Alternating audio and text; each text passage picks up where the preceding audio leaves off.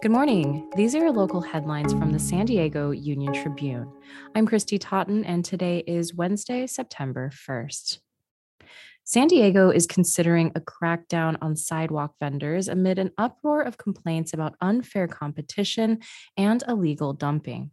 City Council President Jennifer Campbell says she's taking the lead on a new citywide street vending ordinance that will provide clear guidelines. Merchant groups in downtown and the city's beach communities say vendors have flooded business districts and parks with no restrictions because of a 2018 law that encourages street vending as a new class of business. Advocates for street vendors say critics are exaggerating and that those complaints are businesses frustrated by new competition. San Diego's home price skyrocketed 27.1% in a year as of June, beating other California markets.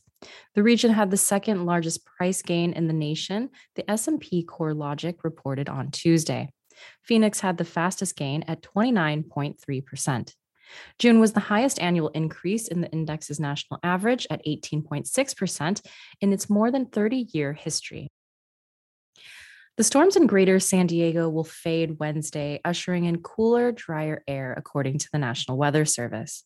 But temperatures will climb going into Labor Day weekend, and forecasters say the monsoon could return on Monday and last for several days.